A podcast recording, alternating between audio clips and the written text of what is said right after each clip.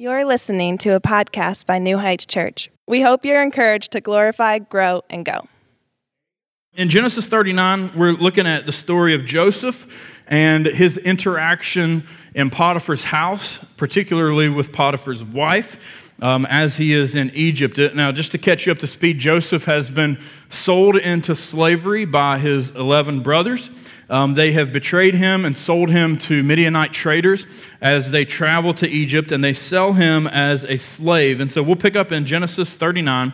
Let's look at verses 1 and 2 to start with. It says, "Now Joseph had been brought down to Egypt, and Potiphar, an officer of Pharaoh, the captain of the guard, an Egyptian, had brought him from the Ishmaelites, who had brought him down there. The Lord was with Joseph, and he became a successful man, and he was in the house of his Egyptian master." Now, the theme you're going to see in this chapter is that everything around Joseph and everything that's associated with Joseph prospers, is successful. And that's really the point that Moses wants to drive home. And what I want you to see is that everything about Joseph is prospering and is successful, but Joseph is still a slave. He has been sold from his homeland of Israel and been moved in trafficking to Egypt, sold into, as chance would have it, or really as God's sovereign plan would have it, he's been sold to Potiphar, who is a high-ranking captain in the military, commanding all these troops, and he ends up in the palace in this guy's charge. And everything around him is successful, yet Joseph is still a slave. He's not a rich landowner. He's not rich in the terms that we would think of as wealthy and successful. And what this is going to teach us as we look at it today is that success in God's eyes is finding yourself in the center of God's will. If you miss everything else I say today, you need to understand this, that success in the Lord's eyes is being in the center of His will for your life. It doesn't mean climbing a corporate ladder. It doesn't mean having the best and brightest family and having the most successful career. It means being in the center of God's will. And that's exactly where Joseph finds himself, even though his circumstances are pretty dire. When Amanda and I first got married, we bought a double wide and put it on the family land out in Lincoln County. And we were driving an hour one way to work and to school. We were both still in college. And we didn't have a lot of money, and we were, trying to make ends meet, working full-time and going to school full-time. And I remember there was I think it was an IGA in Yawkey, West Virginia. Remember that store? All right, so in Yawkey, there was a grocery store going out of business, and they had this mega sale. And I remember we went in to try to stock up. Like, we went into that grocery store knowing they were, clearing everything out, and we went in with the attitude of, can we have enough money to buy enough food to live the rest of our lives from this grocery store? All right, and we found this wall in the grocery store that was like floor to ceiling of ramen noodles. And I don't know what the going rate of a pack of ramen noodles was, maybe like 40 cents. They were selling them for like 3 cents a pack. And so we were like, all right, let's empty out our savings account. Let's buy all the ramen noodles in this grocery store. So that's exactly what we did. We still have ramen noodles. This is like 20 years ago. We still have ramen noodles from that purchase. And so we bring all those back home. And I remember, like, we lived just down at the bottom of the hill from Mom and Dad. And so we could walk up the hill to Mom and Dad's house and get dinner for free. Or if we didn't want to impose on them, we could eat for about 8 cents cost at our house with ramen noodles. And it was the most successful time of my life, right? We didn't have any money, but I'm like, man, I had no worries. I had a beautiful wife. I had a Volkswagen Jetta that was a diesel that got 50 miles to the gallon. I had essentially an unlimited supply of ramen noodles, which made me king of Trace Creek, West Virginia. And I don't know any other way to paint a picture of success than that. And so I think that, and along with Joseph's story, it shows us that being prosperous in the Lord doesn't mean being wealthy. Success doesn't look like having everything that, whoever on your Instagram feed has. And Joseph's story is unique among the patriarchs because he has really more bad stuff happen to him than anyone else in the book of Genesis. But the only thing that's recorded about Joseph is his righteous deeds. And we've kind of themed the entire book into 6 sections, looking at Adam, Noah, Abraham, Isaac, and Jacob. And number 6 is Joseph. And the other 5 that preceded him fail multiple times in very serious ways. And Moses really only records the righteous deeds of Joseph. And the reason for that is, in a literary sense and in a theological sense, Joseph is portrayed as a type of Christ. He is, in a historical and literal and real way, a person that is meant to foreshadow and point us to the worship of Jesus Christ and the work of Jesus. And so, as we jump into this story, let me give you three things, sermon points that I'm going to follow. Number one, we'll look at the work of God. Secondly, we'll look at the work of others. And thirdly, we'll look at the work of ourselves and Joseph as an example of righteous work. Now, in preacher math, I'm going to take those 3 points and turn them into about 5.5, but just hang with me. First, let's look at the work of God. Now, what we need to remember as we look at Joseph's story in 39 is that his success wasn't just because he did everything right. Even though he is recorded as having righteous actions, and he does do a lot of things right, it's important to see that God is sovereignly orchestrating the circumstances to play into his exact plan. In Joseph's life, he goes from the pit of slavery when his brothers are selling him to being sold into the palace, then being wrongfully accused and going into the prison, and then rising to power and becoming the second in command of the entire nation of Egypt. And it all begins here with this story in chapter 39. In verse 3, it says, his master, this is Potiphar saw that the Lord was with him and that the Lord caused all that he did to succeed in his hands. Potiphar actually witnesses and acknowledges that the reason for the success in Joseph's life wasn't just because Joseph was a stud and had it all together and was really talented and really smart and really strong. The reality that Potiphar sees is that his success is directly linked to the God that he worships. And there's a play on words in verse 3. The word master in Hebrew is Adon, which is the root word of Adonai, which is a name for God. And so master could also be translated as Lord with a lowercase l. And so what Moses is writing is that Joseph's Lord, lowercase l, recognizes that his success is because of his Lord with a capital L. And what this shows us is that people ought to be able to look into our lives and see God's impact on ourselves. They ought to be able to see the blessing of God in our lives and on the people around us. I mean, like if you work, ask yourself, can your boss see that you have a more supreme boss named Jesus? Can the people around you and your friends see that the work of your hands is blessed by God? And I'm not talking about that you are successful like driving the nicest car and living in the biggest house. I'm talking about gospel success. You see, this message is not prosperity gospel because Joseph is still a slave. The testimony of your life is not found in your prosperity, it's found in your peace. And as Joseph is a slave, he is still at peace and worshiping his God. He's not griping about his circumstances all the time. He works well for the glory of God in circumstances that are difficult. And most of us tend to operate on one realm or the other. Either we're in a good place and we praise God and we thank God for being in a good place, or we're in a bad place and we pray to be removed from that bad circumstance. You know, it could be both.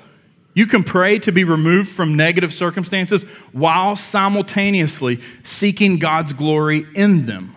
It doesn't have to be one or the other. And so Joseph, in bad circumstances, still brings glory to God and worships God, even in a pagan place. Verse 4 says, Joseph found favor in his sight, this is Potiphar's sight, and attended him. And he made him overseer of his house and put him in charge of all that he had. From the time that he made him overseer in his house and over all that he had, the Lord blessed the Egyptian's house for Joseph's sake. The blessing of the Lord was on all that he had in house and field. And verse 4 tells us that Joseph, quote, attended him. What this means is that Potiphar is likely making Joseph the chiefest slave or servant, the foremost personal servant to Potiphar himself, which means that Joseph was trusted and that he was noble and above reproach. And verse 5 shows us the expansive nature of God's grace when it says the Lord blessed, not just Joseph, the Lord blessed the Egyptian's house for Joseph's sake. By Joseph's faithful obedience, non-believers are blessed by the one true God. This is mind-blowing to me because it shows how God can actually use us to be conduits of grace to other people. Last week, Pastor Jeremy taught us that repentance is a gift that's given by God. That no one will come to the Father unless the Spirit draws them and gives them the gift of repentance. And how does repentance come to someone? It comes by them seeing and tasting and experiencing the goodness of God. Romans 2:4 tells us this. Paul writes, "Do you presume on the riches of his kindness and forbearance and patience, not knowing that God's kindness is meant to lead you to repentance?" And so what's my point? Here it is. That God's kindness is shown to sinners who he is drawing to himself through you, God's servants. And if you're missing out on this, you're missing out on a massive part of your created existence. Christian, your mere proximity to those who don't know your God brings grace to them. Those who need it the most actually get to see it in front of their faces through you. If you allow it to happen, if you don't quench the Spirit, if you allow God to place you in circumstances that may be really uncomfortable for you, but understanding that he's got you in that place so that you can show his goodness and grace and kindness so that others will come to repentance. And so that's God's sovereign working. Let's look at the work of others. When we see God's sovereign control, we have to acknowledge that we can't control him. We don't get to call the shots on God's plan, where he places us, the places we find ourselves. The sad reality is we also can't control what others do to us or the work or actions of others acted upon us. Life will bring you unjust hardship. Life will bring you abuse. Life will bring you temptation. All of these things will come at us outside of our control.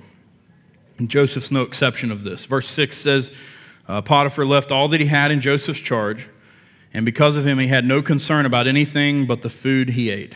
Now Joseph was handsome in form and appearance. And so he mentions that Joseph actually becomes in great responsibility, ruling over lots of the things, or maybe almost everything, in the home of Potiphar. But he's about to encounter a great temptation and then be wrongfully treated, even though he will do nothing wrong. He's going to be tempted in a sexual way, and he's going to remain righteous, but he's going to be wrongfully accused and condemned for something that he didn't do. The only thing that he's guilty of, verse 6 tells us, is being a handsome young stallion, right? Some of you can relate to that. Not everyone, but, you know, some of us can. Let me just tell you from experience, it's tough out there for handsome young men, you know. That's why when I realized I was such a handsome young man, I began to pray that God would add weight to me and let me age at an accelerated rate. And he answered that prayer to help me. So, but I love that Moses puts this in there. It's like Joseph's really handsome. And it kind of primes us and sets the stage for the temptation that's going to come to him. Now, he's tempted by Potiphar's wife. One of the most powerful men in the country. No doubt has a beautiful wife, because in that culture, he would have replaced her if she wasn't. And so this beautiful woman with much power tempts him with sexual promiscuity. Let's pick up in verse 7. After a time, that's important, after a time, his master's wife cast her eyes on Joseph and said, "Lie with me." But he refused and said to his master's wife, "Behold, because of me, my master has no concern about anything in the house, and he has put everything that he has in my charge.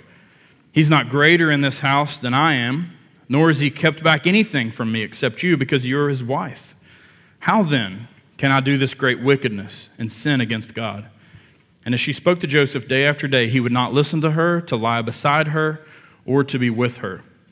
Now notice the temptation that comes to Joseph. It's one that's common to all of us. It's the temptation to sexual sin and lust. Now these temptations are ever before us. Especially in our day. In our day, if it's not happening in person, in person-to-person temptation, it's happening in a digital format. You can even get an AI girlfriend or boyfriend now. It's deeply troubling what you can find on the internet, I promise you.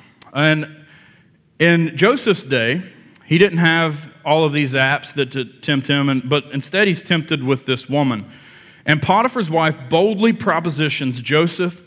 And her temptation is strong for a few different reasons. One of the reasons her temptation is particularly strong is because it's secretive.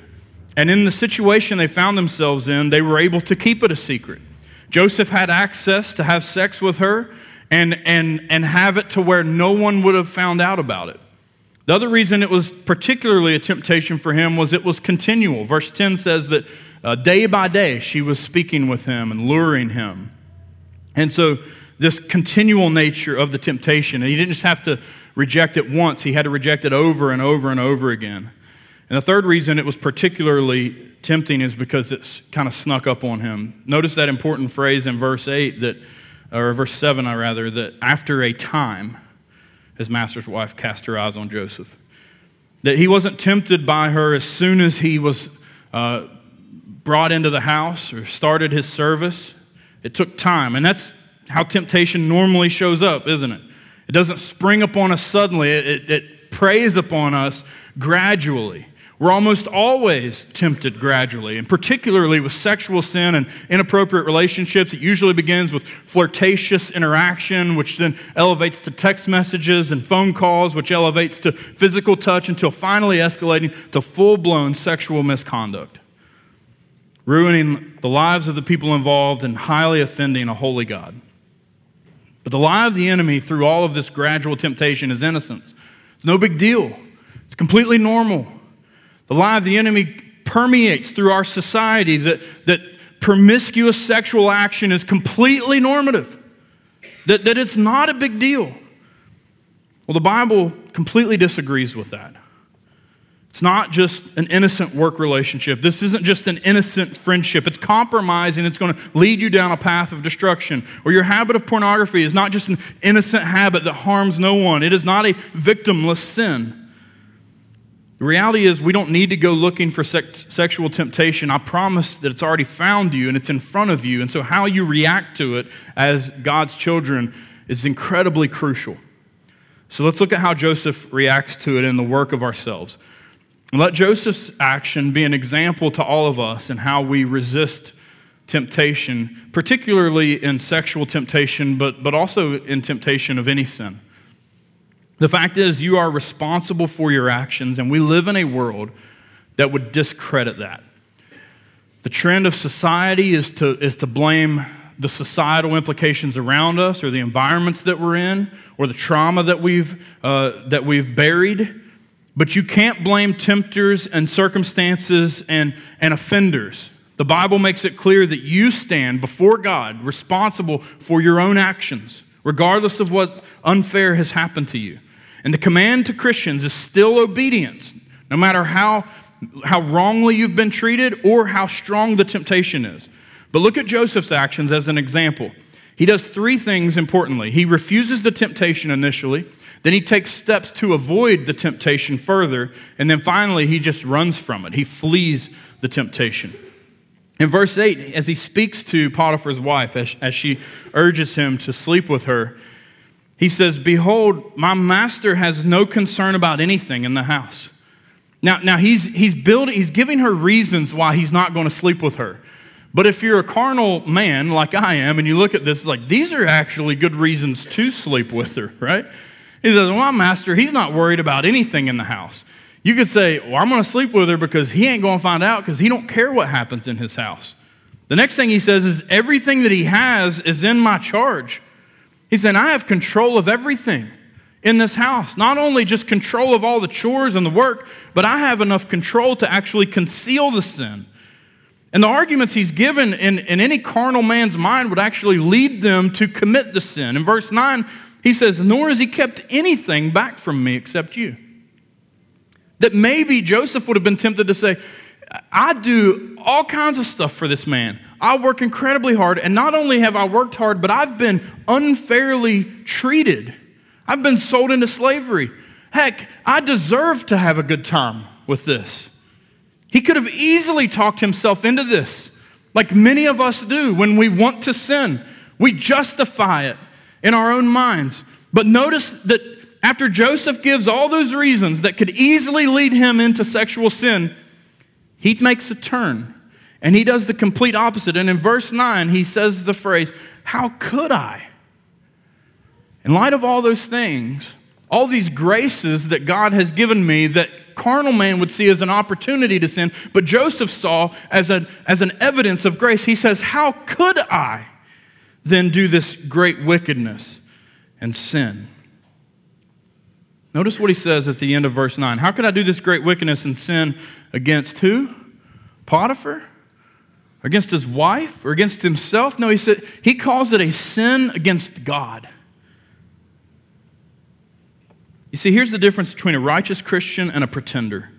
The pretender only worries about not getting caught, and when all logical conclusions lead to getting away with what they want to do, they proceed into that sin. But the righteous Christian understands that even if they get away with it in the eyes of men, that it is ultimately, first and foremost, a sin against God. It might be a sin against the sexual partner, it might be a sin against yourself or a sin against your spouse, but ultimately, first and foremost, when you sin against God. And Joseph has refused to take those advances. Secondly, not only does he refuse it, but he avoids it in the future. Verse 10, it says, as she spoke to Joseph day after day, he would not listen to her, to lie beside her or to be with her. He wouldn't listen to her. He ignored her. There was a, you guys have probably, most of you heard of the famous preacher Billy Graham, evangelist, and met with, I think, every sitting president during his ministry. And it was said of Billy Graham that people tried to trap him in sexual sin, just like Joseph, that prostitutes would actually break into his hotel rooms and wait on him in scantily clad clothing so that when he came in, they would have a photographer to take pictures to ruin him. And Billy Graham adopted what's now modernly known as the Billy Graham rule, where he would refuse to meet with women alone or ride in a car with them or anything like that. And I don't think that's a healthy practice for most of us. First of all, because you're not Billy Graham. I don't know any of y'all where like hookers are trying to take selfies with you. I just don't. Maybe that's happening. If it is, talk to me. We got some serious conversations to have. But I don't know of anyone that's happening to. But I think the danger of adopting that is demonizing all women, or if you're a woman, demonizing all men. The reality is there are a lot of godly men and women around us that we need to have a mutual respect for. And notice what Joseph does. He takes steps to avoid temptation, but he doesn't stop talking to women altogether. It doesn't say from that day on, Joseph never spoke to a woman. No, he stopped talking to the woman that was trying to have sex with him, right? If a person is being an intentional, sinful temptation for you, beckoning you, calling you into sin, then godly action is to abandon them, is to cut them off, remove all communication wherever it's possible. But if a person is a lustful temptation for you, to no fault of them, then your heart is the issue. Don't disrespect them. Don't blame them on a lack of modesty or anything like that. Your heart is the problem. Don't demonize attractive people. Like Zoolander taught us, it's really hard being really, really ridiculously good looking. Amen? It's tough out there. But our hearts are the first issue. And so as Christians, we have to guard our hearts with an understanding that we have a covenant with God, that we will do everything in our power to abstain from lust that leads into sexual sin. Job 31 gives us this advice. Job makes this statement. He says, I've made a covenant or a promise with my eyes. How then could I gaze at a virgin?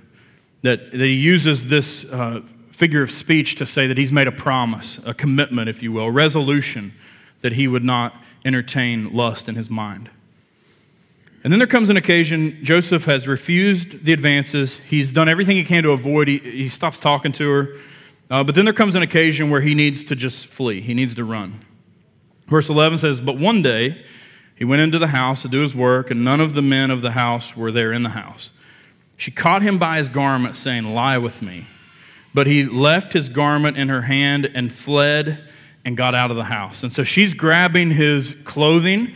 We don't know if it's like his tunic or a coat or just his basic clothing or whatever, but he leaves it and he just runs out. He's like Sweet Brown in that viral video. I didn't grab no shoes or nothing, Jesus. I ran from my life. Just get out of there. And I don't know what garments he leaves in her hand, but I just like to picture this story like Joseph running out of the palace in tidy whities. That's how like committed he is to getting away from this sin. That's the commitment we ought to have in our lives, right? Like we'll do whatever it takes to get away from sin that will just bring detriment to our hearts and bring distance and a wedge between us and our God. And I think this is actually what Paul had in mind when he writes to his young protege Timothy. I think he probably has in mind Joseph's fleeing from sin when he writes in 2 Timothy 2, flee youthful passions. Run from the youthful temptations that still reside in your heart. And notice we don't just flee from immature temptations just to sit around and do nothing. Rather, he calls Timothy to pursue righteous responsibility, pursue righteousness, faith, love, and peace, along with those who call on the Lord from a pure heart. You see, Joseph runs from all that tempts him toward wickedness. He does all the right things, but then as the story continues, all the wrong things still come upon him. Hear me very clearly. You can do everything right by God and still have things go very bad for you in this life. Matter of fact, the Bible promises that when you live for the Lord, that bad things will come upon you. Our present reality may be very unfair, but our future promise is eternal justice. And so let me go back through a couple of these sermon points to see how injustice comes, number one, at the hand of others, but then also how grace comes at the hand of God. So let's go back to the sermon point, the work of others. And so even though Joseph has acted rightly, remember, people can still do what they want. People can still carry out actions that are harmful to God's people. Potiphar's wife continues with her unholy action. She's likely very frustrated at the fact that she's been rejected by Joseph. She's probably somewhat embarrassed. She probably wasn't used to being rejected. And she decides that she's going to tell a lie to ruin him, ruin his life. In verse 13, it says, as soon as she saw that he had left his garment in her hand and had fled out of the house, she called to the men of her household and said to him, see, he's brought among us a Hebrew to laugh at us. He came in to me to lie with me. And I cried out with a loud voice. And as soon as he heard that I lifted up my voice and cried out, he left his garment beside me and fled and got out of the house. Then she laid up his garment by her until his master came home. And she told him the same story, saying, the Hebrew servant whom you've brought among us came in to me to laugh at me. But as soon as I lifted up my voice and cried, he left his garment beside me and fled out of the house. And as soon as his master heard the words that his wife spoke to him, this is the way your servant treated me, his anger was kindled. And Joseph's master took him and put him into the prison, the place where the king's prisoners were confined. And he was there in prison. Now, this was not a time of cordial trial. Joseph was most likely unfairly beaten again, taking on physical harm, just like he would have when his brothers sold him into slavery. He's thrown into prison, which was a very cruel place to be at that time. It wasn't a cot and 3 meals a day. There was no promise of that. And just like Joseph's coat was used in deceit for him to be sold into slavery, here his coat is used again in deceit to throw him into prison. You have this great act of injustice. It's not fair. In the chapter before, Judah had committed grave sexual sin and had no punishment. And here his brother Joseph resists sexual sin and gets a heavy punishment. It's unfair. And the following narrative makes it even worse because it makes it clear that Joseph doesn't just go to prison for a week or so. He goes to prison for at least 2 years, but because of the favor that he receives there, we know that it was probably like 3, 4, 5 years that he spends in prison for this. And all of this injustice in Joseph's life is actually meant to point us to Calvary and the injustice that was laid upon our Savior Jesus. Remember, Joseph, as a type of Christ, was priming history to see another man who would be numbered among transgressors unfairly. Jesus spoke of his own arrest in Luke 22, saying, I tell you that Scripture must be fulfilled in me. And he was numbered with the transgressors.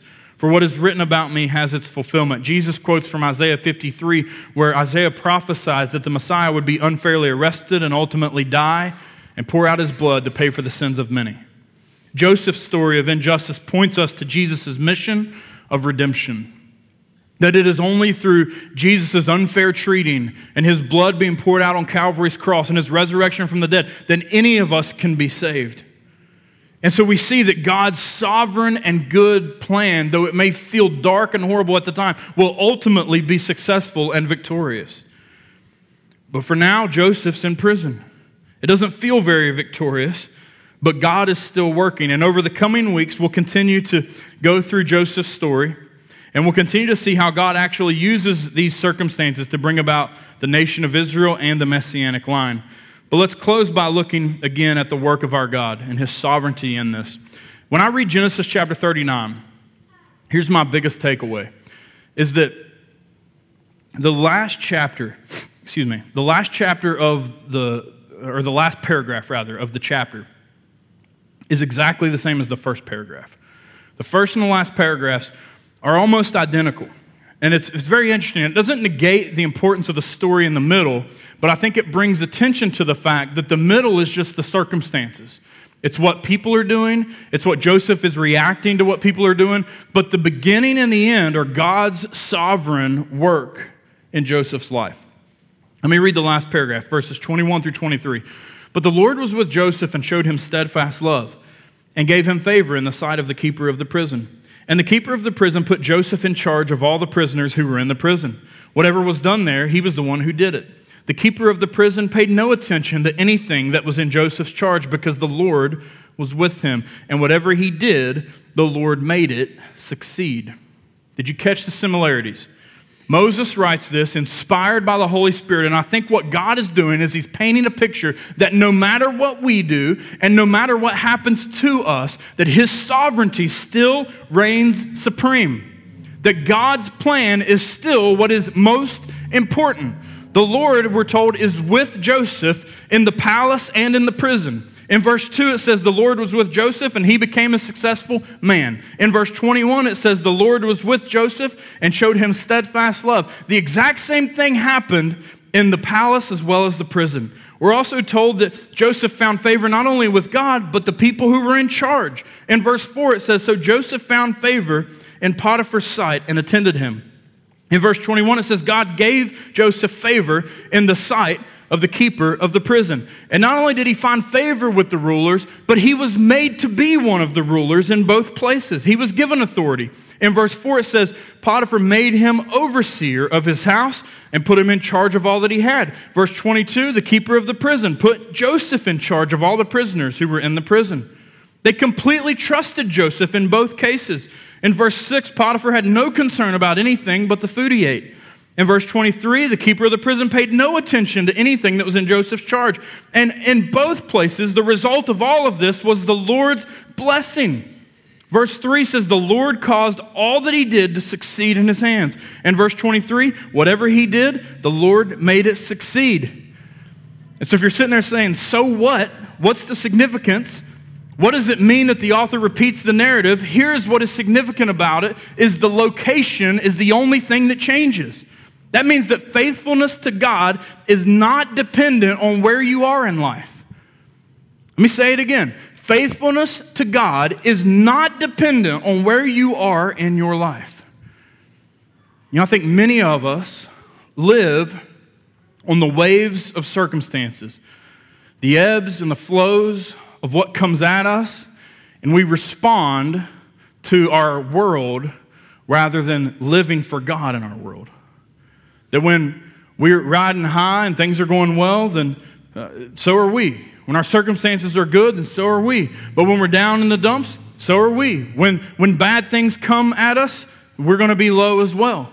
God has not designed you to ride on the waves of society and culture and your circumstances. He has given you a rock of a foundation in the gospel of Jesus Christ.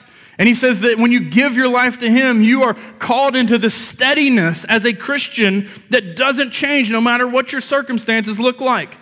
And so if you're in a palace season of life, you're called still to be faithful, to flee from temptation, and to honor God. And guess what? If you're in a prison season of life, you're still called to be faithful, to flee temptation, and to honor God. God's commandment to you and God's grace to you doesn't change depending on where you are in life. Maybe you're not at the palace, and maybe you're not at the prison. Maybe you're just on the porch, to keep it with a P and alliterated, right?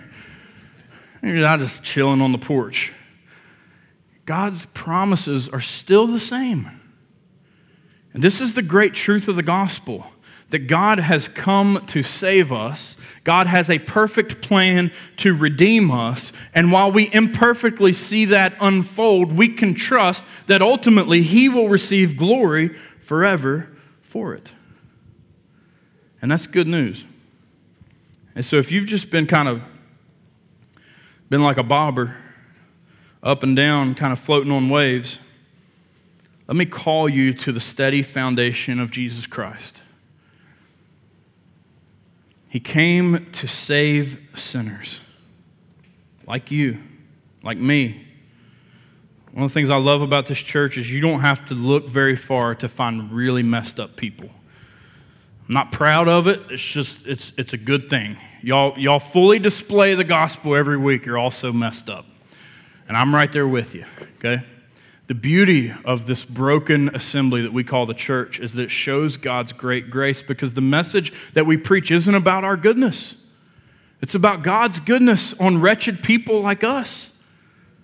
And as he went to a cross to pour out his blood, to pay for our sins, to drink in the wrath of God that all of us deserve, he raises from the dead and he freely adopts messed up people like you and me to be sons and daughters in his kingdom. What can shake that foundation?